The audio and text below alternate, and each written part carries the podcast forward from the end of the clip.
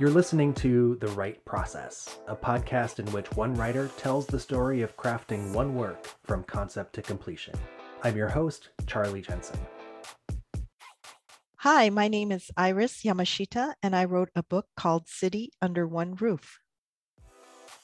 Iris Yamashita is an Academy Award nominated screenwriter for the movies Letters from Iwo Jima. She's been working in Hollywood for 15 years and continues to develop for both film and streaming media. She has taught screenwriting at UCLA and is an advocate of women and diversity in the entertainment industry. City Under One Roof is her debut novel. She currently lives in California. In City Under One Roof, a stranded detective tries to solve a murder in a tiny Alaskan town where everyone lives in a single high rise building. When a local teenager discovers a severed hand and foot washed up on the shore of the small town of Point Mettier, Alaska, Cara Kennedy is on the case. A detective from Anchorage, she has her own motives for investigating the possible murder in this isolated place, which can be accessed only by a tunnel. After a blizzard causes the tunnel to close indefinitely, Cara is stuck among the odd and suspicious residents of the town, all 205 of whom live in the same high rise building and are as icy as the weather. Cara teams up with Point Mettier police officer Joe Barkowski, but before long the investigation is upended by fearsome gang members from a nearby native village. Haunted by her past, Cara soon discovers that everyone in this town has something to hide. Will she be able to unravel their secrets before she herself unravels? I got the idea for this book when I started thinking of a TV pilot idea. Coming from the film and television world, I knew I had to get some TV pilot samples out there. I was thinking of ideas, and I just remember seeing this documentary, and it must have been over 20 years ago, about a town in Alaska that was very isolated. At that time, the only way in was by train. Everyone in this town lived in this one building. And I thought, oh, that's a really great setting. So it had always stuck in my mind this idea of this town. And I also had just seen Jane Campion's Top of the Lake and I thought, oh, I want to do something like that. So I had this great setting and an idea to write a murder mystery. And I started doing some research on this town. Now I found out you can actually travel there by car by driving through this very long, narrow one way tunnel. I found some video footage of driving through this tunnel and it's it's like going through this mine shaft and it was very very mesmerizing. I kind of thought like I was falling down a hole, like a well. And I just thought, oh, wow, this is the rabbit hole that takes you to Wonderland. And on the other side of the tunnel, it has to be filled with these odd Wonderland like characters. And that's what really kicked off the ideas for me. The book actually is filled with Wonderland references, but even after I tell people, almost nobody gets them, which is fine I just think it's a fun process. So it was, it was very fun for me to write this book. I started working on the TV pilot way back like in 2014 and I think I wrote the pilot pretty quickly like in a couple of months and then I just hung on to it for a while. You know, you go on these general meetings to meet producers when you're a writer in Hollywood. And I just kind of passed the idea to this producer that I was having a general meeting with when they asked, you know, what are you working on? And so I told him the idea of this TV pilot. And he really just latched onto it and loved it and wanted to take it out, meaning we, we were going to try and sell it as a team these days, you know, when you try to sell something, to buyers, you a lot of times have to package, meaning you have to attach a director or an actress or somebody, you know, with value and go in with that. We kept working on my pitch and trying to package. So it was probably, I think we didn't go out till 2018. So it was a really long process. And in that time, while we were trying to package, of course, I was also working out the seasons, like the whole series, and do we want to go to a season two? And so I was working out a second season. When we finally went out with it, unfortunately, we weren't able to sell it. But I had spent so much time with this story that I felt like, oh, it would be a waste to just let it go. So I started thinking of the book idea. I really loved The Girl on the Train, reading that book, and other books that were structured that way, where you had a different voice for each chapter. I picked three characters of my story and I wanted to follow them as voices. I have, of course, the protagonist who is a detective, Cara Kennedy, who is investigating the murder. My second voice is a teenager, Amy Lynn, and she works at the Chinese restaurant in town with her mother. And she's also the one who finds the body parts on the cove. And then the third voice is Lonnie Mercer, whom I call Moose Lady Lonnie because she has a pet moose. She's kind of the mad hatter in the town because she has this pet moose and she also has this mental disorder where she talks in word salads and she also wears a different colored beret every day. That's the Mad Hatter. But since I was still very busy working in Hollywood and teaching, I only had like maybe 40 pages or so of my book written but I was being very, I guess, overly optimistic. And I just started querying agents at that point. What I just did was I just went through the guide to literary agents and looked for agents who represented material that sounded similar to mine. I started a spreadsheet where I thought, like, oh, I'm sure I'm going to have to go through many agents and get many rejections before anything happens. Initially, I just went out to three people with just these 40 pages that I had written. And out of those three, one got back to me. She is actually now my agent. she said, Where's the rest of the novel? And I said, oh, I don't have any more. and she said, Oh dear, that's not the way it's done. I really can't represent you unless you finish the book. So at that point, I stopped querying and I put the book aside because I was still, again, working in Hollywood and I was teaching sometimes. And so I didn't really have a lot of time to work on this, what I considered a side project. But this wonderful agent, whose name is Lucy Carson, just kept checking back with me every so often to ask, Have you finished the novel? How's the novel going? She said that the characters resonated with her. So that really encouraged me and then in 2020, we're in the middle of COVID and she called up and she said, You know, these are crazy times. Maybe we can try to sell a partial. And I've never done that before, but let's try it. By that time, I had about 30,000 words. She gave what I had to an editor at Penguin Random House, Danielle Perez. I wrote a synopsis of what the rest of the book was going to be like. And I also told the book editor that I had come up with a season two for the television show miraculously, I got a two book deal. And that, I mean, of course, that lit a fire under my feet to actually finish. You know, now with a contract, then there was a deadline, and I was able to turn in the rest of the draft of the first draft in March of 2021. Like I really worked on the the second half of the book very quickly in in my opinion, I guess. The book contract was definitely great. But since you're paid in steps, then you're not always in control of when you're going to get paid and the timing. And so I definitely had to keep up all my other jobs that I was working on.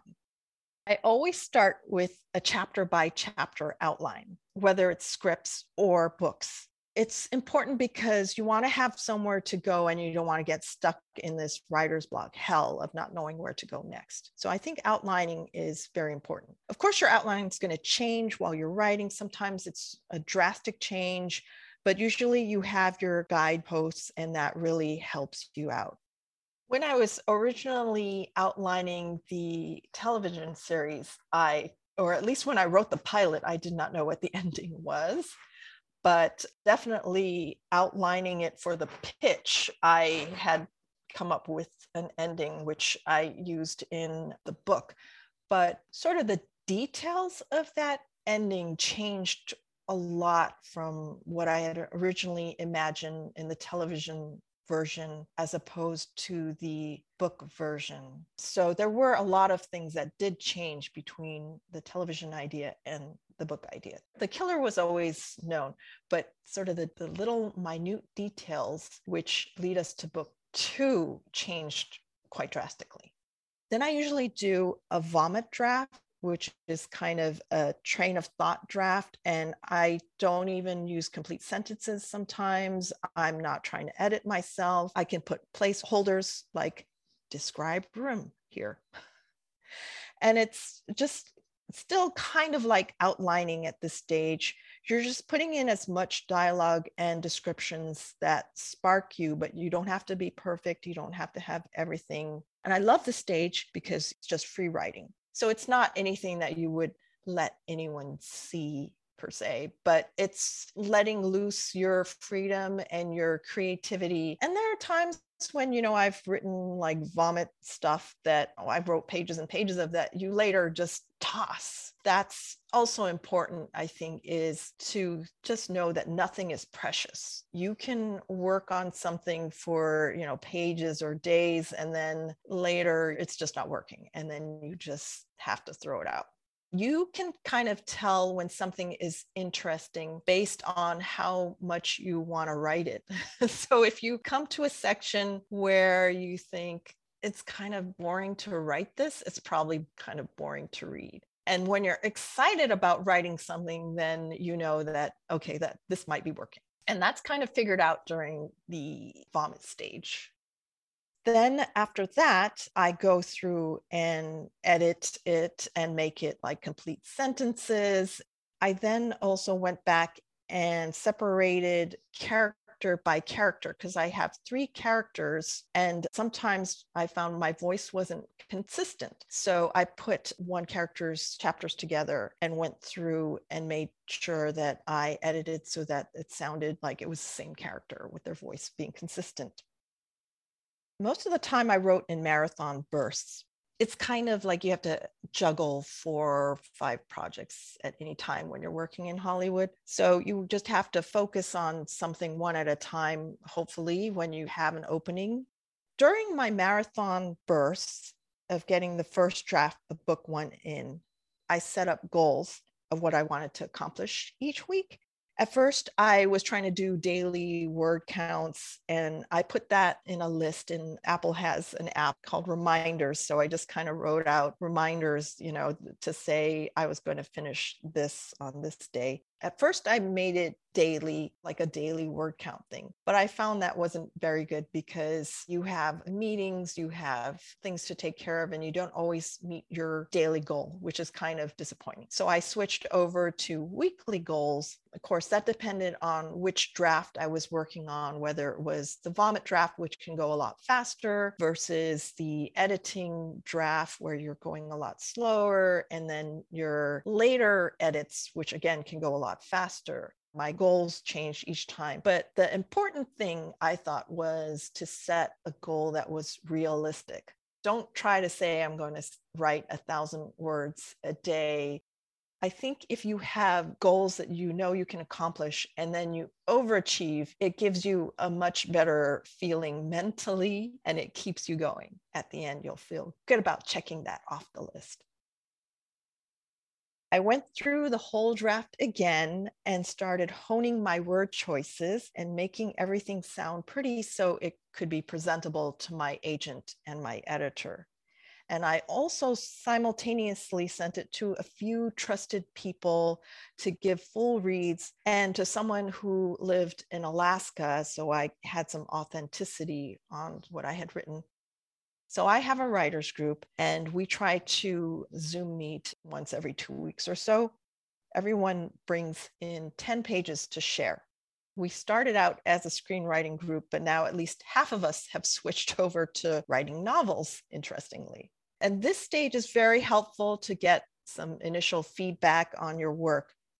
I got everybody's notes together and I reworked it, and there were three more rounds of edits with my book editor before it went to the copy editor. And then that's the last set of edits. After that, from what I hear, you are pretty much set in stone. So the first set of notes was very long. And then the second set of notes was not as long. It's maybe about half or less addressing any pending things or things that weren't caught the first time around. The third set of notes was mostly about legal issues because my story is inspired by a real place, and we wanted to make sure I didn't have any people that could be considered real people. For instance, they looked at teachers because I do have a character that is a teacher, and I changed the color of her hair because there was a teacher who had the same color hair there. So there were a lot of very minute details that needed to be changed. And anything that is a song like a nursery rhyme, that has to be checked. I had quite a number of bits of nursery rhymes, and they had to check that everything was not copyrighted. And there was one song that I actually had to change because it was copyrighted. In terms of notes, I think, you know, the big sort of story notes are something I'm used to I don't have too much of a problem with addressing notes. Sometimes, if they're big picture notes, that's really always difficult. And it depends on who's giving you the notes. If they're good producers in television and film, they will consolidate all of their notes into one so that you're not confused and you will uh, be able to address those and not have to worry too much. But if they're not good producers, sometimes you get notes from the producer, you get notes from the studio, you get notes from the director, and there are sometimes conflicting notes. And then that's always hard. That's not a good situation, of course. With the book editing, I found I was working with one person. I currently have a new book editor, Tracy Bernstein, and she is wonderful and she's giving me these fantastic notes. So that made it actually easier because, again, it was one person's note. So you're not going to get a lot of conflicting notes from different opinions or different points of view. In that sense, it was a little bit easier, but of course, you have so many more pages. So you have a ton more notes. And that was a little daunting at first. But again, I like to be able to check things off. So I would just check easy notes. I would do those first because would be really quick. And then the harder notes, obviously you spend a little more time on. Again you can go back and forth with your editor and ask them questions just to be sure about what they're asking. That's a given in whether it's in film or in books. You always want to be sure that you are clear about the notes. Don't ever be afraid to ask what they meant if you're not sure what they meant and sometimes you discuss it with your editor and they might change their minds after you discuss with them about a, a, specific note and say oh okay no that's fine.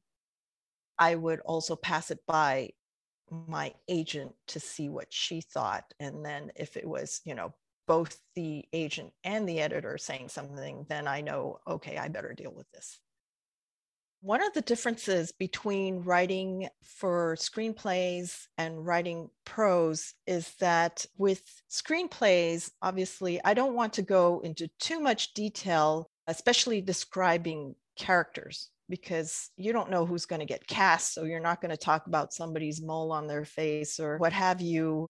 I realized that I hadn't described some of the major characters in the book. And it wasn't until we were coming up with a book cover that both myself and my editor realized that I had never described the protagonist or her features. So I had to go back in and write that somewhere because it hadn't even entered my mind. And the same, there was another major character also that I had never described that I had to go back in and actually describe. Another difference with television is that you can leave a cliffhanger at the end of a season and then just pick up in the next season. And that I told is a no no in books, in that you have to be able to pick up book two and not have read book one and still be engaged. So that was a difficult process for me because then I had to figure out how to recap and doing a couple chapters of recaps. I realized that that was pretty boring and I still haven't figured out that aspect yet of how to make the recap interesting and maybe spreading it out more. And also, I realized while I was outlining book two to make sure I didn't write myself in a hole in book one. For instance, if I had a new idea of what I was going to do with book two, I had to make sure that it would work with what I had already written in book one. So that is also a challenge, which, you know, I'm sure would have been a challenge for a television series as well. So that for me, though, was a new experience because I hadn't done either before.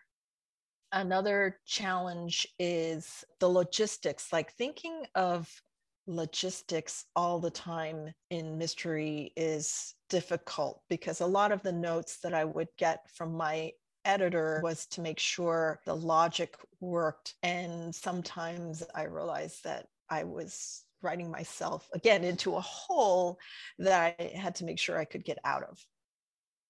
I find that I really enjoy writing prose more. And the reason is because the amount of freedom you get is really liberating. You don't have to work off of someone else's IP, which is usually the case in film and television film and television, you are basically a writer for hire, and there are a gazillion steps. So the chances of getting your work made is very slim. There are so many moving parts and steps where things can go wrong, whether it's losing funding or losing the rights to something or timing. For instance, when we were pitching to television, we have too many female detective stories, and that would kill the pitch. And you're not going to hear that in books. So that is really liberating. Also, if you're a writer for hire, you can get fired at any time, of course. Whereas in novels, you are never going to fire yourself. There are no budgetary restrictions in terms of how big or small the story is that you want to write. And there's also more of a freedom in terms of structure. Whereas you can write like I did in three different voices, or you can write in just one straight omniscient view. You can write from an eye point of view. Whereas in television and film, you also have very specified act structures. For film, most of the time, it's a three act structure, but in television, it's all over the place. You can have four act structure, six act structure, nine act structure. There's, but you have to adhere to whatever the structure is that they require. The final thought is to let the work breathe between your edits because you can always see things better after some time has passed. So don't try to immediately go back and edit something after you've written something. And maybe in that time, you can have a trusted friend read it, maybe another trusted friend, as many eyes as you can get on it. That will really help you get some perspective on your work. And now, a reading from City Under One Roof. So I'm going to read an excerpt from chapter seven because it's from Lonnie the Mad Hatter's point of view, which I really think is fun.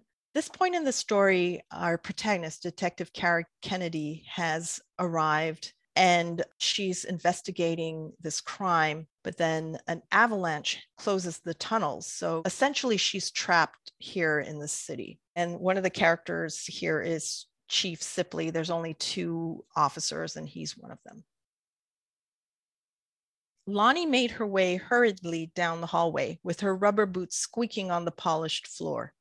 Squick squack squick squack she looked through the glass doors and saw snow flying around like clothes in a washing machine. There's a storm outside blast, gale, blizzard, gust, squall. There's a storm outside. She stormed down the hallway and burst open the door. Chief sat at his desk, thinking or meditating, or maybe he was napping. He opened his eyes. What is it, Lonnie? Chief asked. How long is that lady going to stay? Chief took his feet off the desk. I suppose until the tunnel reopens. I don't like it. I don't like it. She needs to be gone.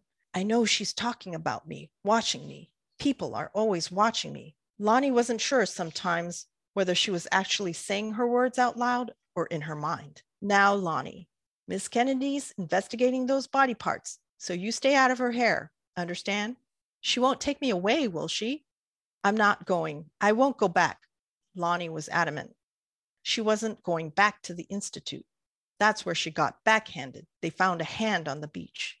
They found a hand on the beach, Lonnie said out loud.